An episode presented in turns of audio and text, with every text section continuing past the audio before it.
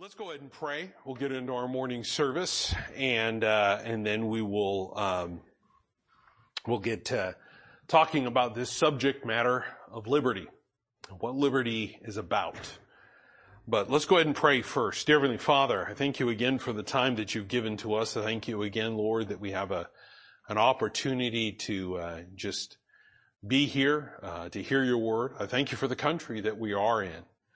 Uh, and Lord, I know there are many, many, many failings with what's going on right now.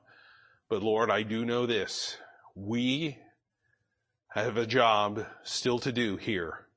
And Lord, that is to be a witness of what you've done for mankind. That ministry of reconciliation, the peace that man can have with God, the relationship that man can have with God. Lord, that we demonstrate that, that we speak it, and that Lord, we act upon it in such a way that we can lead people to that salvation that you've so freely given. And Lord, I pray that this morning we would just have a little bit of an understanding, a better understanding about liberty, what that is, and Lord, how that works in our life, and the liberty that we have in this country that we should be very, very, very thankful for. But Lord, above all, I thank you for the liberty that has made us free from the bondage of sin. And Lord, I thank you so much for saving my soul. I thank you so much for forgiving my sins. And I thank you so much for the eternal home in heaven I have in you.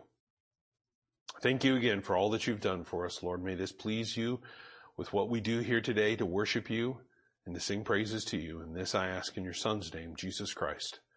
Amen. Turning your Bibles to the book of Isaiah, Isaiah chapter 61.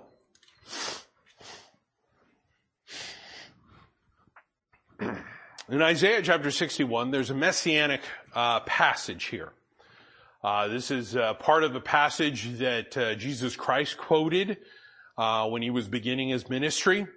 Um, it's uh, one of the recorded, first recorded passages that he was quoting. Uh, so it becomes very important uh, at that part. But in Isaiah chapter 61, here it talks about Christ and it is obviously going to talk about the restoration of the things to come, uh, the millennial reign of Christ that, uh, you know, obviously right now we're not in that millennial reign, but, you know, we, we want to make sure that what we're doing is we're, we're doing things to, to, to, to please Him, to fulfill his will and his desires. But what we find in, this passage in verse one, it says, the Spirit of the Lord God is upon me because the Lord hath anointed me to preach good tidings unto the meek. He hath sent me to bind up the brokenhearted, to proclaim liberty to the captives and the opening of the prison to them that are bound, to proclaim the acceptable year of our, of the Lord, eh, the day of vengeance of our God to comfort all that mourn. And he continues to go on and he talks more about uh, the establishment of that uh, um, that millennial reign. But here, very clearly, he's talking about liberty to captives. And, and there's a couple of things I want us to understand about what liberty is. Liberty is being set free from bondage and oppression. Our forefathers knew this what they were doing was, uh, was, was fighting back against bondage and oppression. And they made some very, very uh, uh, prayerful decisions. Uh, I, I, dare say that if you look at the things that were written, the speeches that were made, the, the, the, the, the, the things that were said about the foundation of this country, you will find that, that this country was entered into with much prayerfulness, much concern about what the right godly thing to do is. And, and we find that this becomes the subject matter of a lot of what our country is about. They talk about Lady Liberty, a statue of liberty in the harbor. We talk about liberty as in, that's what people seek in this they seek freedom. And uh, freedom and liberty are, are similar and they are synonyms to one another, but they do have some distinct differences. But we're going to focus on, on, on, on liberty this morning. This word liberty. But liberty is being set free from something that is keeping you shackled in bondage and is oppressing you. And we find that as a biblical definition, not a Webster's dictionary definition, not a Merriam-Webster, not, not, not something else, but what we find it is a very clear biblical definition that we see that this is being a person or persons being set free from something. Turn over to the book of Galatians in Galatians chapter 2. Galatians chapter 2 to get an understanding a bit more about what liberty really is about. Galatians chapter 2. In Galatians chapter 2, we find in verse 4, we find that they have liberty and these individuals that are coming in, in the, to the church at Galatia here are trying to do something. They're sending in, if you will, some spies and it says, and because of false brethren, uh, unawares brought in who came in privily to spy out our liberty, which we have in Christ Jesus, that they might bring us into bondage. So again, we see that the nature is, is that mankind, man as, if you will, as a creature, does not necessarily want liberty in everybody's life. The book of Galatians is a, is a good example of this.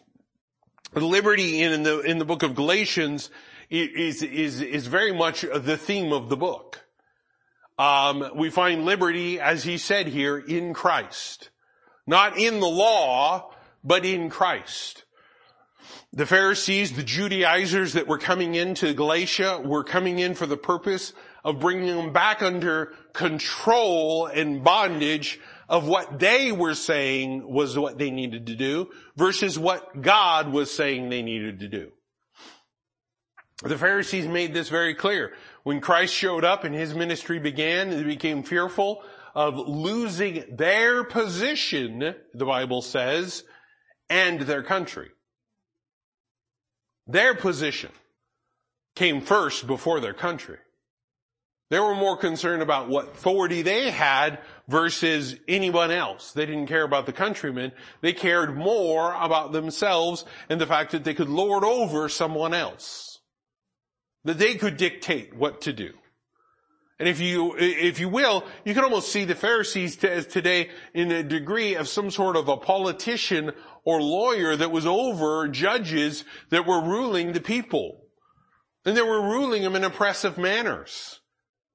They were coming after uh, uh, Christ's disciples because they were eating with unwashed hands.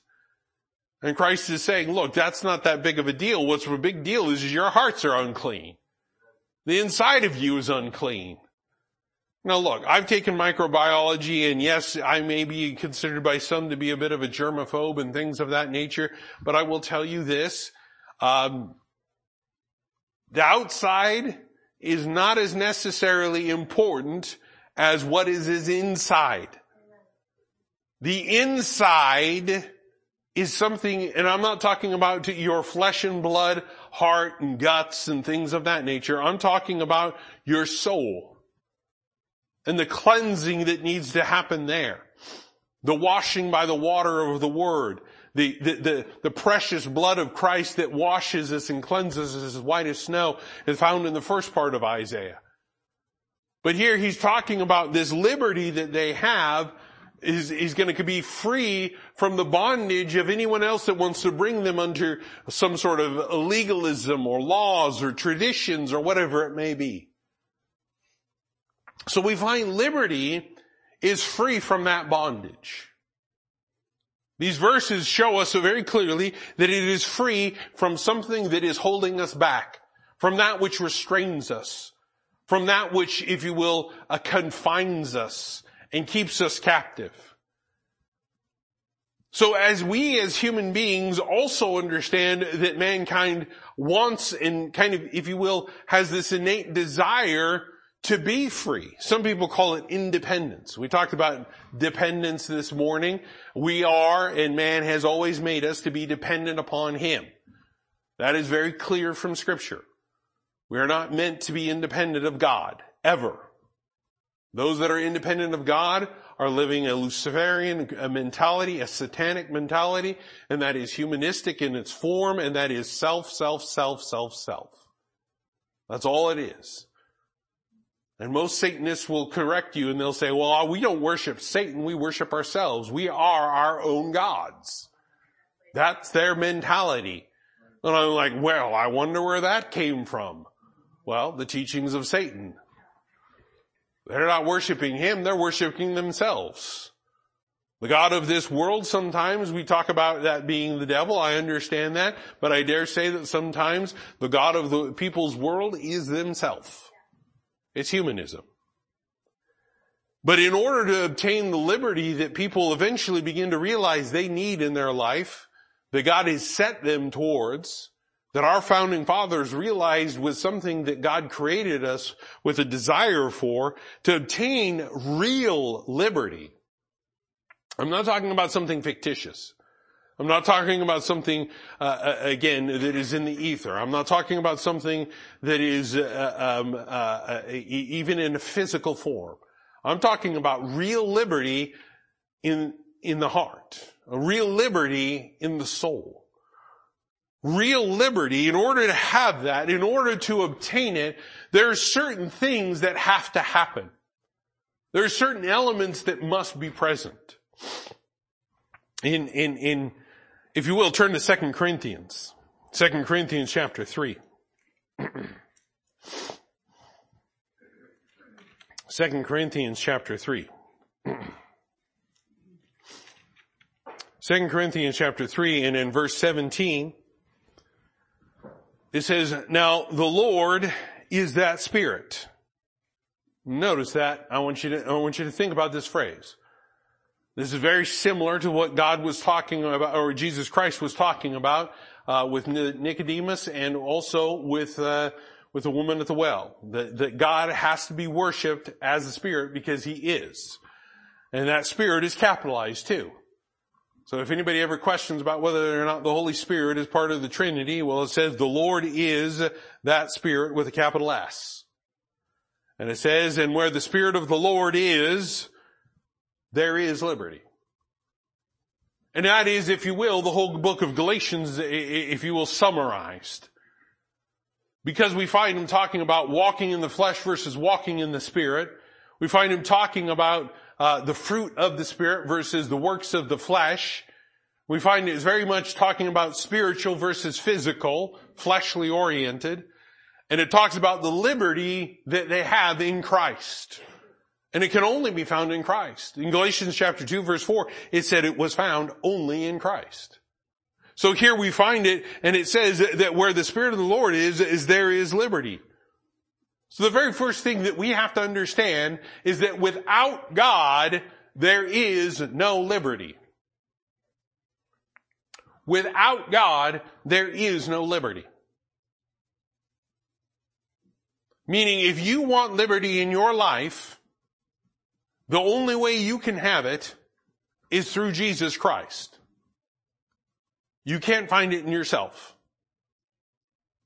It comes as a necessary means here, uh, with the Spirit working in a person's life, that, that, that real liberty is going to exist. It is unattainable without Him.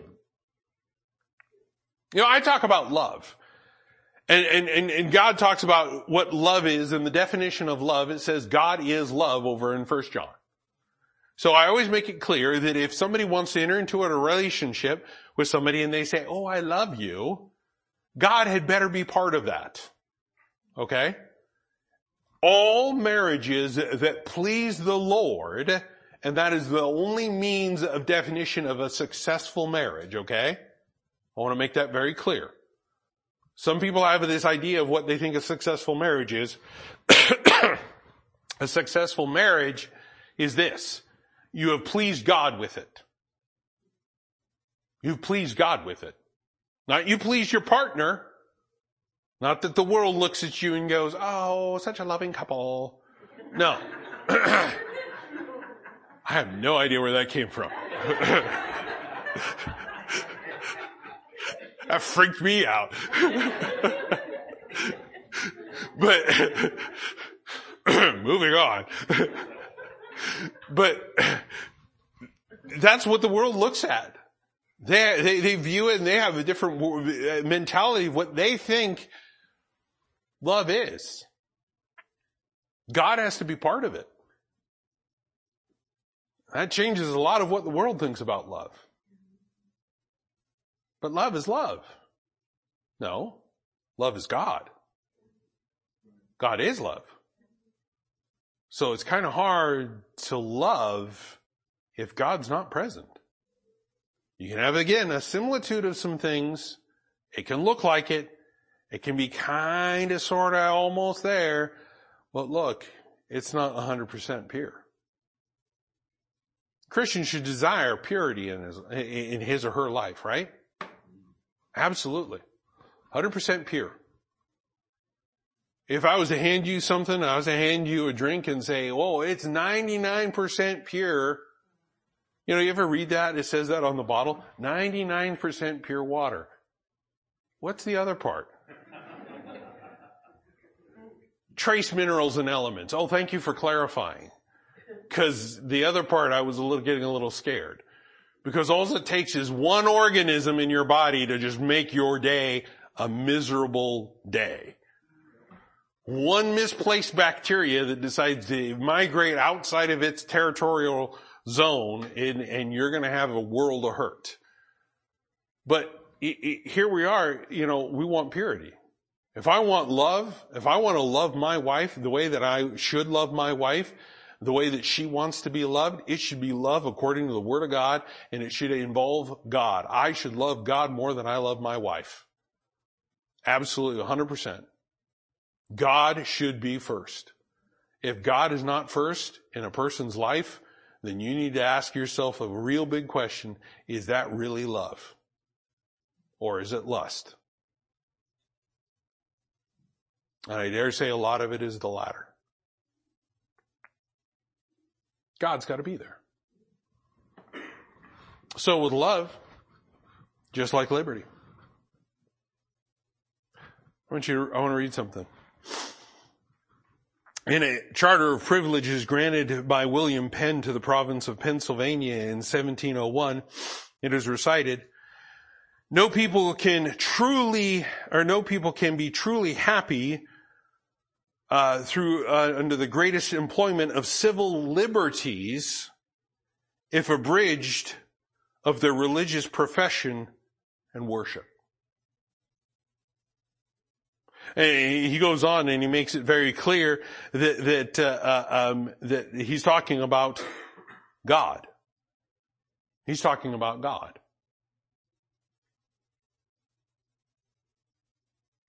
When they were talking about uh, uh you know religious profession and worship, uh, you know, in today's day and age, sometimes we lump a lot of things that are in there. Uh, let's make it very clear. There was a lot of people that were saying, no, the only religion that we're talking about is the Christian religion our country. And there are quotes, and again, you know, afternoon service, I'll, I'll, I'll go through some of those, and you'll begin to see that what we have today is not what we started with.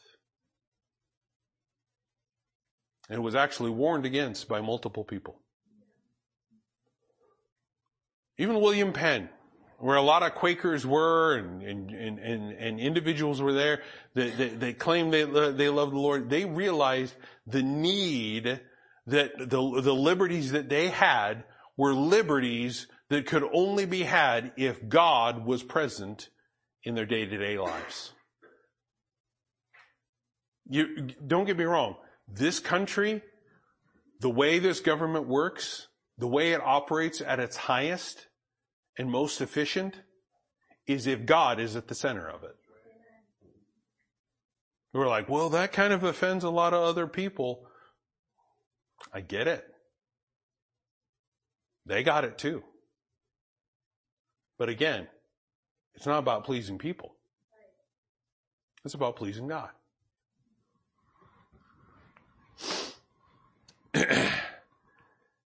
You know, His Spirit must be allowed to work in our lives must be allowed to plant the seed of the Word of God, must be allowed to get that seed to grow in our life. That, that is what I'm talking about when we read that verse. It says, now where the Spirit, uh, where the Spirit of the Lord is, there is liberty. If God's Spirit is not present, we are not going to have the liberty that we need. If we are not endeavoring to listen to the Word of God, to hear the Spirit, to hear what He te- is teaching us and telling us, and, and having Him yield fruit in our lives, then we're really not at liberty like we think we are. I want to take a look at a second thing. That being said, turn over to the book of Psalms, Psalms chapter 119. Psalms chapter 119. The concepts of liberty to our founding fathers were found in this book.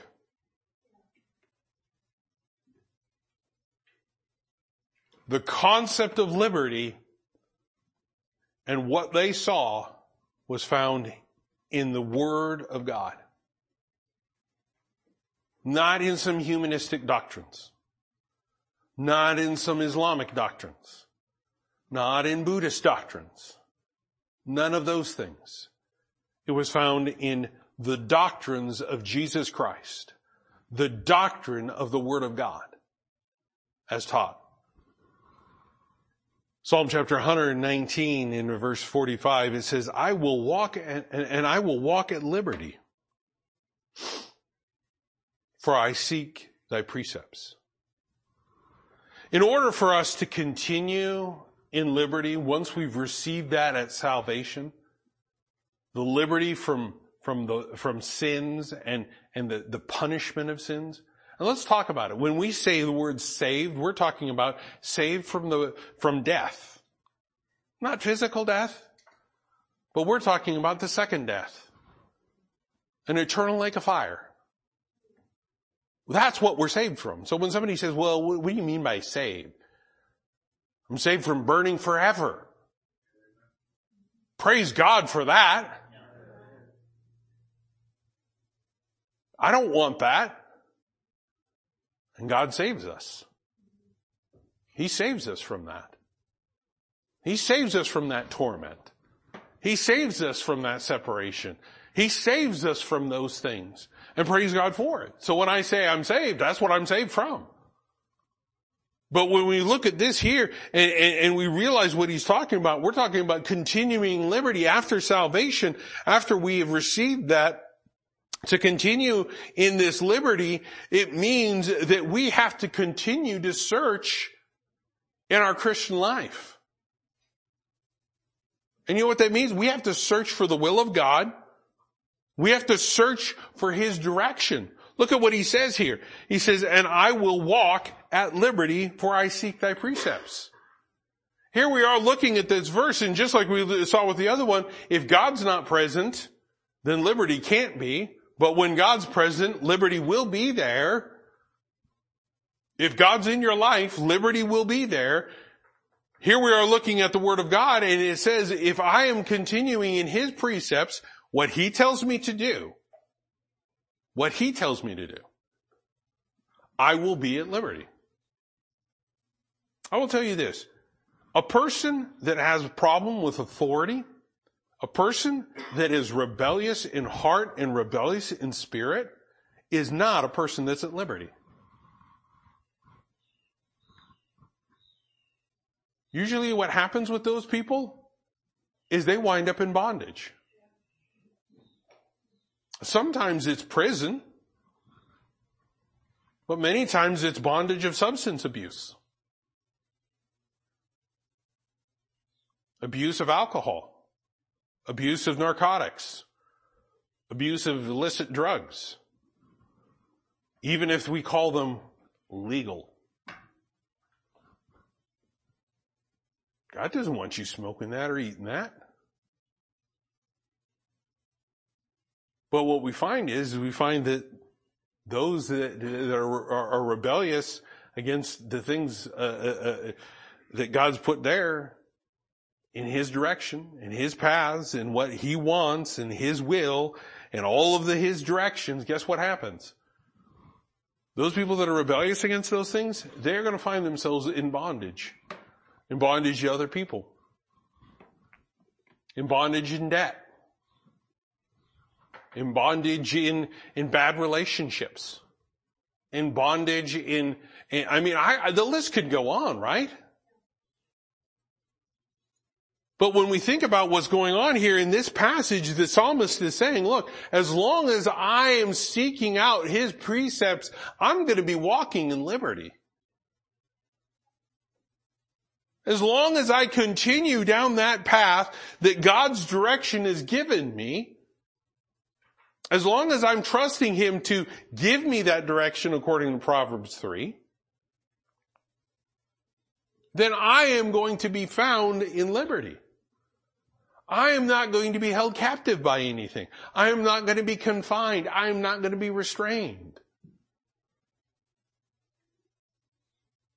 I mean, all of that stuff is evident in scripture.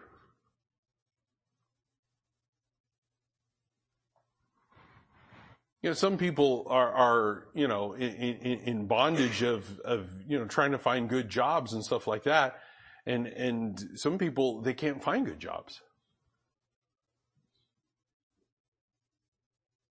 And the reason they can't find good jobs is because they can't keep one.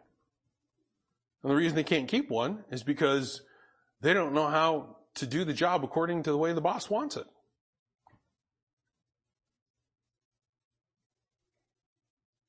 I mean, let's just think about this just for a second. Here he is very specifically talking about this, and he says, you know, you're seeking the precepts of God. A precept is something that you are told to do beforehand. This is how it's to be done. Now do it. It's not the instruction along the way. It's this is how it's to be done. This is the way the process works. It's a legal term. Precept. And when we realize that God's telling us this is how we're supposed to do it, somebody that rebels against something where he talks about how we're supposed to be good employees, good servants, somebody that rebels against that, guess what happens? They struggle to find a job. They struggle financially. They struggle with all sorts of stuff. Causes strains in other parts of other people's relationships with them. But if they would just yield to what God tells them to do, then it opens the door for liberty. Otherwise, they're confined. They've confined themselves. They've brought themselves again into bondage. So the first thing we see is that God has to be present. The next thing that we see is the Word of God also must be present. If we want to continue in liberty, Word of God has to be present. The reason why we lose liberties here in this country is because the Word of God is not present in this country. Good grief. Sometimes it's not even present in pulpits.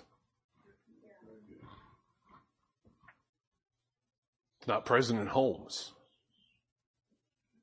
It's not present in people's day to day lives.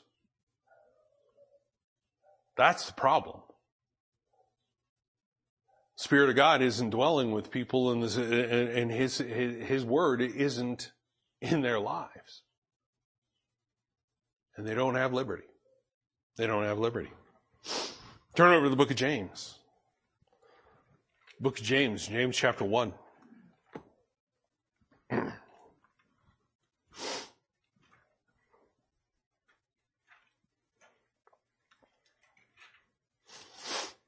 James chapter 1. I love this verse. Verse 25. But whoso looketh into the perfect law of liberty and continueth therein, he being not a forgetful hearer, but a doer of the work, this man shall be blessed in his deed.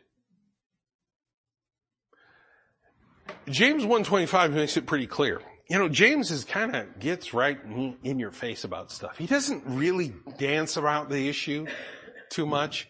He just walks up and whack, slaps you. But he, he, here he is. He says, look, you got to look into the perfect law of liberty. Perfect law of liberty. I like that because you know what? In order for liberty to really exist, it has to be bound by law. Liberty is not anarchy. Liberty has to have boundaries. That's what the Constitution was written for. That's what the Bill of Rights was written for.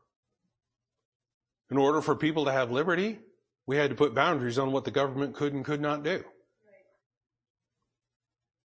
Before we start running around and saying, well, that's my right, that's my right, let's understand, those Bill of Rights were put there to limit the government. So yeah, in order for liberty to exist, boundaries must be present. Think about it. God hasn't given us a liberty to sin. He said, God forbid. So we can't do whatever we want to do. That's not liberty. That's anarchy. That's humanistic anarchy. That's satanic. I am my own God. Humanism to the max. You know what it leads to? Total and utter chaos and debauchery. Go look at Genesis chapter 6.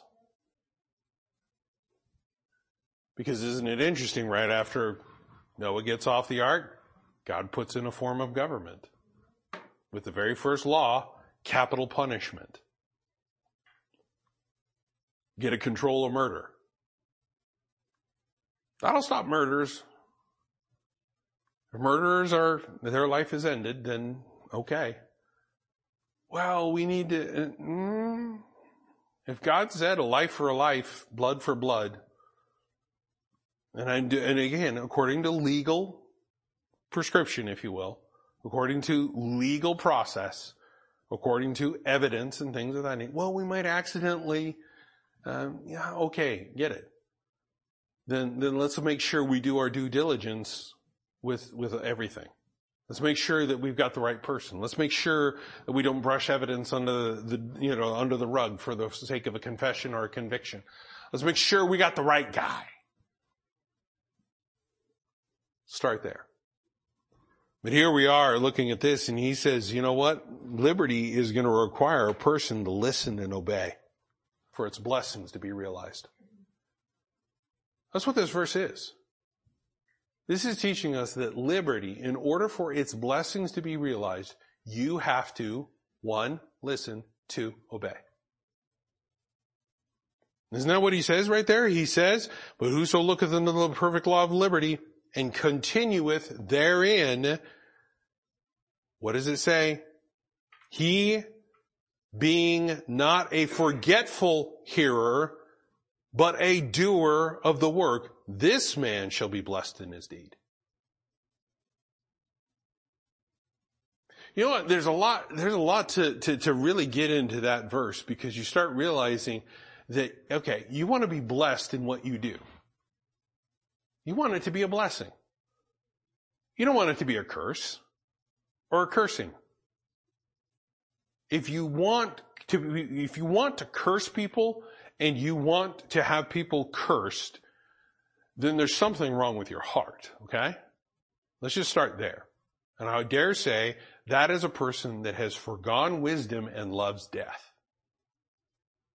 But when we look at what scripture's telling us here, he's saying if you look into the perfect law of liberty and you're continuing in this law of liberty and you realize what liberty is, that Christ has set you free from the burden of sin, Christ has set you free from the consequences of sin, Christ has set you free for the purpose of eternal life and a relationship with Him, and you realize that liberty and you look into that liberty and you realize that that's a perfect law. That's a perfect law. I dare say today, one of our main problems in the United States of America is we don't have perfect laws. There are still places in this country, it is illegal to walk down the street with an ice cream sandwich in your back pocket. It's one of the most ridiculous things I've ever heard. Why? Who cares? But for some reason there's a law. I wouldn't call that a perfect law. I would say that's common sense. But, you know, whatever, you know, to each their own, I guess. But perfect law. The perfect law of spiritual, God-given liberty. You look into that, you're going to find two things. That you cannot forget what you've heard. You cannot forget what you've heard.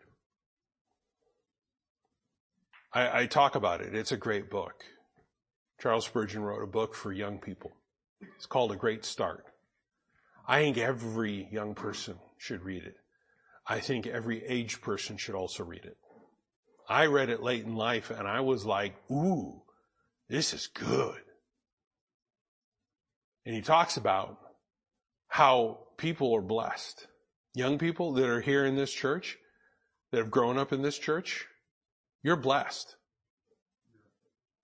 If you don't think you're blessed, if you, if you think you've been slighted or maligned because your, your parents were Christians or they tried to do what was right, then man, look, you, you've got some ungratefulness and malcontentment in your heart.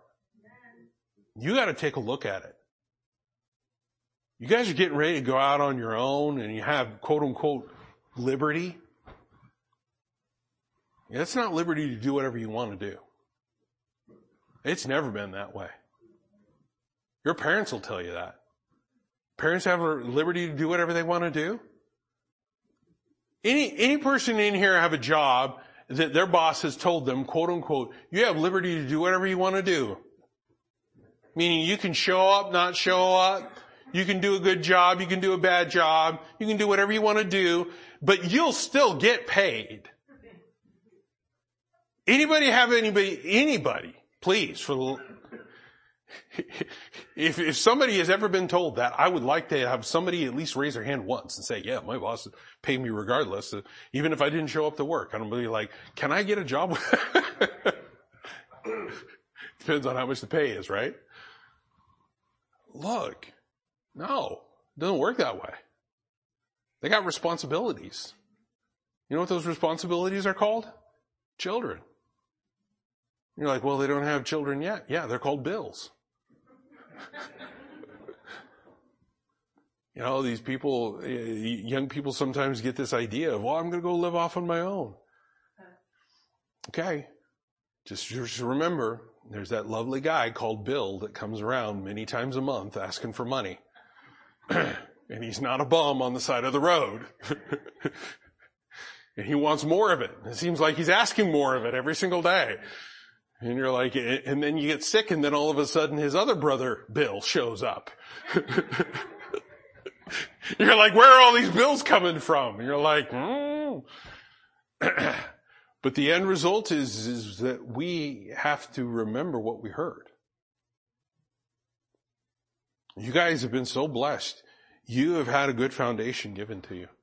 That whole book, Good Start, is all about the good foundation that Christian or that the, the, the, the, people of God had in Scripture uh, that started off young and what they did and what choices they made. And here it was; it was given to to young believing uh, um, uh, uh, uh people for the purpose of them understanding that concept. So we have to have that same concept. We've been given so much. If you've been in church for one year, you have, you have, you have a lot that's been given to you. You have a lot. Don't be a forgetful hearer. The very first part of liberty is remembering. The very first part of liberty in this passage is remembering. And the reason why we lose liberties today is because people don't remember. They don't remember sacrifice. They don't remember what people wrote 200 years ago. They don't remember why this country was founded in the first place.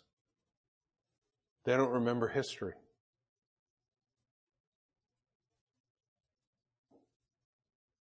But God says really clearly right here, you look into that perfect law of liberty, you know what you're going to find? You shouldn't be a forgetful hearer. And, uh, and next to that is you should also be a doer.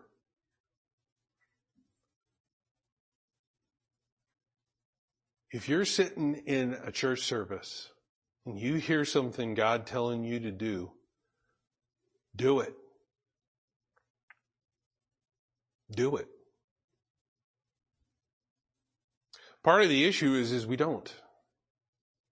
You know, Paul talks about that over in Romans chapter 7 about what we do and what we shouldn't do and when, you know, the fight between that, and all of that. But, but, but what God's asking us to do here is He's asking us to remember what we heard and to do what we heard. You know what that means? It means that God has given us commandments. God has given us instructions. Liberty has instructions. Liberty has an instruction manual. I want to take a look at the fourth thing here and go over to two passages. Let's go to 1 Peter first because we're in the general neighborhood here. 1 Peter chapter 2.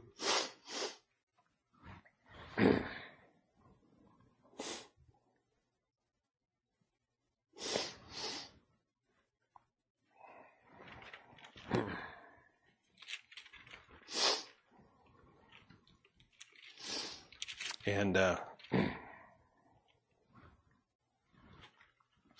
hold on a second here.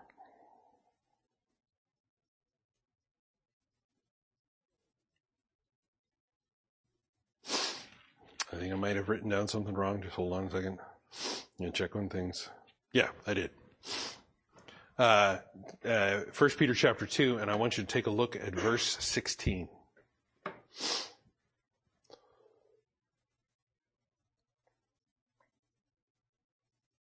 as free. Are you free this morning? Are you saved? Okay, good. Are you free? All right, there you go. as free and not using your liberty for a cloak of maliciousness, but as servants of God. So we see liberty has to be used correctly. Liberty has to be used correctly. Keep that thought in mind, and I want you to go to Galatians Galatians chapter 5 now. Galatians chapter 5.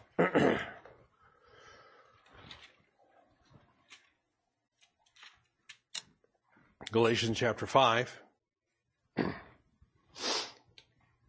And again, just to remind you, this is where the works of the flesh and the fruit of the Spirit are found. Galatians chapter 5. And in verse 13 it says, For brethren, ye have been called unto liberty. Only use not liberty for an occasion of the flesh, but by love serve one another.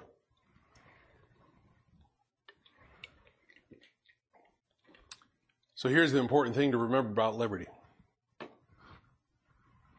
Here's a reason why America is struggling right now. Because we think liberty is for us.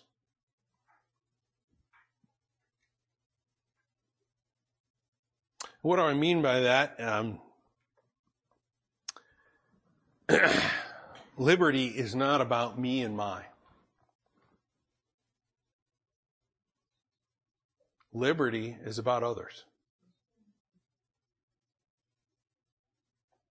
Liberty has always been about others.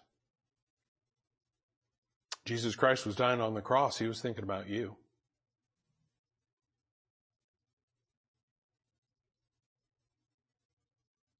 Those men and women gave their lives on foreign battlefields, or here even in this own country during Civil War. They were thinking about their, their countrymen. their family, their friends, their townfolk, who they were fighting for. Liberty is not about self. Liberty isn't about the individual. What it is, is it's liberty is about serving.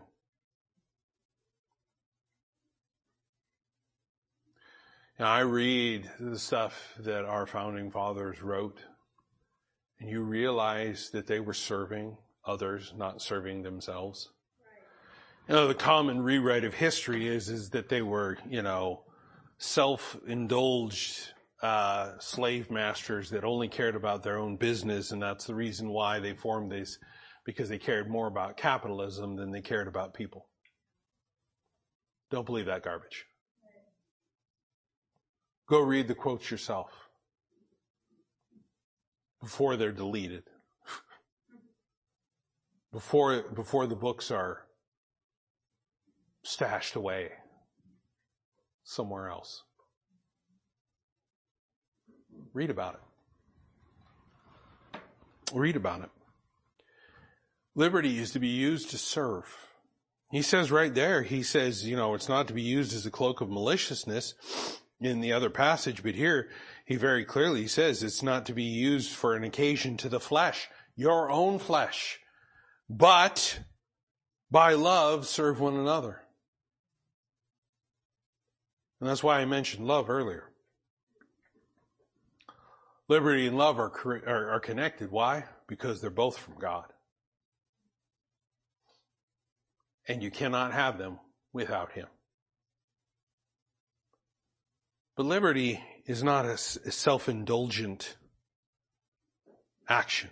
Liberty is not to heap upon ourselves things that please us, but it is about serving other, be, other people. This, this idea and the concept that it's, that it's all about me and my liberty and my freedoms and my rights, those are things that people don't understand about what liberty really is. The fourth thing that we see here is that, you know, liberty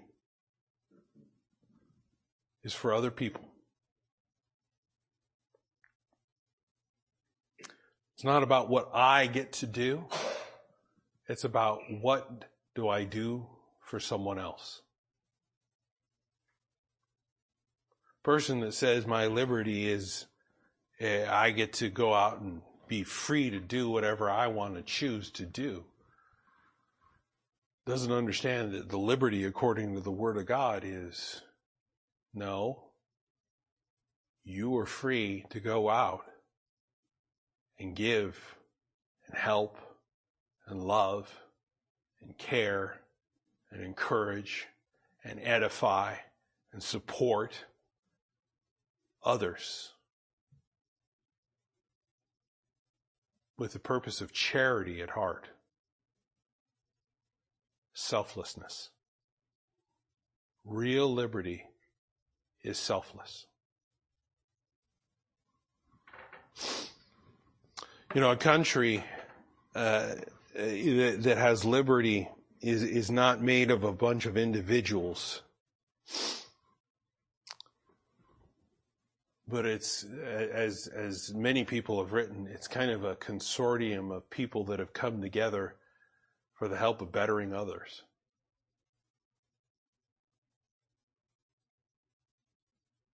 The United States has a me problem.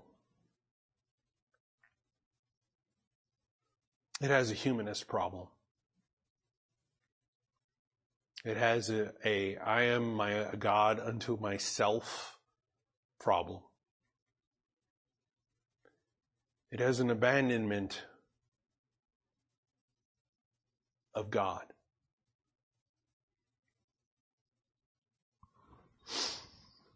Real liberty is what our founding fathers realized could only be found in Jesus Christ.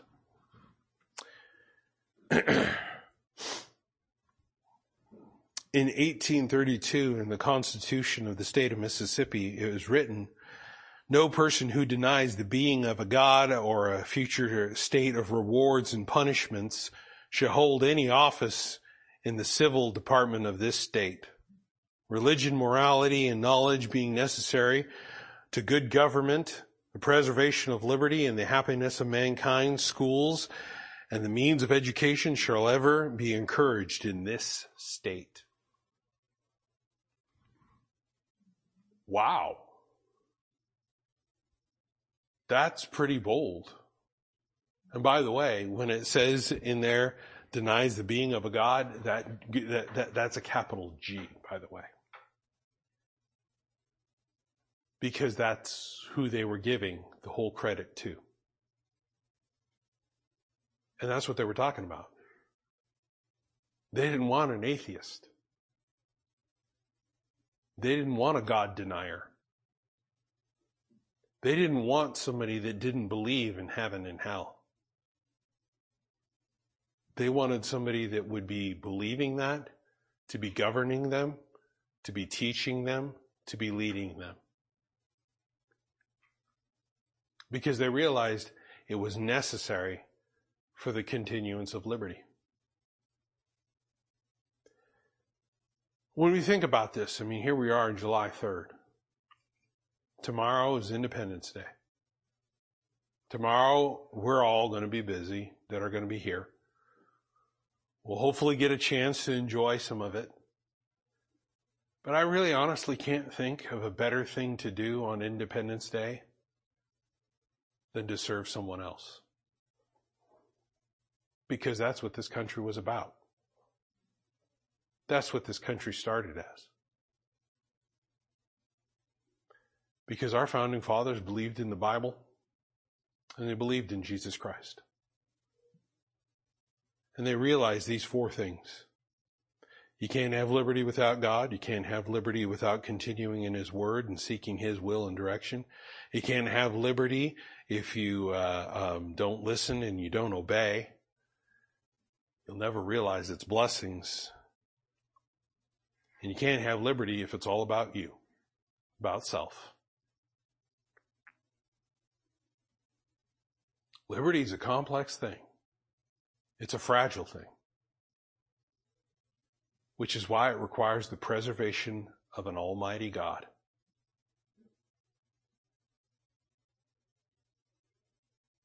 Let's keep that in mind this season.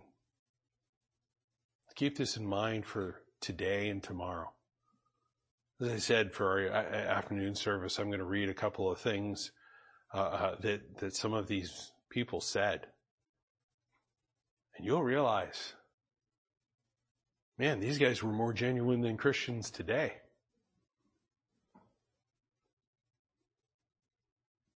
Maybe that's part of the problem.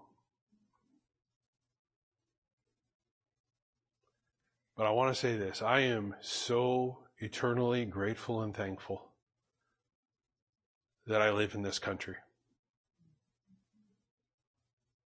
I don't want to put the country on a pedestal. I don't want to lift the country up. I don't want to lift freedom and liberty up. I want to lift up the name of my God who made it possible. The one who brought this about. The one who the founding fathers sought diligently in their day to day life. Let's remember this. Tomorrow isn't about a country. Tomorrow is about what God did. We need to remember that as believers. Let's stand for a word of prayer. Dear Heavenly Father, I thank you again for this time. Thank you again, Lord, for an opportunity to read from your word, to learn from it. And Lord, I pray we learn something about liberty. I pray, Lord, that we learned about what it is to truly have that real liberty that only comes by you. I pray, Lord, that as we continue to live this Christian life, We'll realize what great liberty we have. We'll realize by whose authority it is, it's yours. And Lord, may we seek to please you. May we seek to do your will. May we seek to go after what you have told us to seek in this life. Lord, may we please you with all that we have. Thank you again for what you've done for us. And our Lord, I pray we continue to think about this throughout this day and throughout tomorrow, and throughout our lives, Lord, that it would guide us and direct us. That, Lord, we would not be forgetful hearers, but we would be doers. May we be found continually walking in liberty because we are seeking you. And I ask and pray this in your Son's name, Jesus Christ. Amen.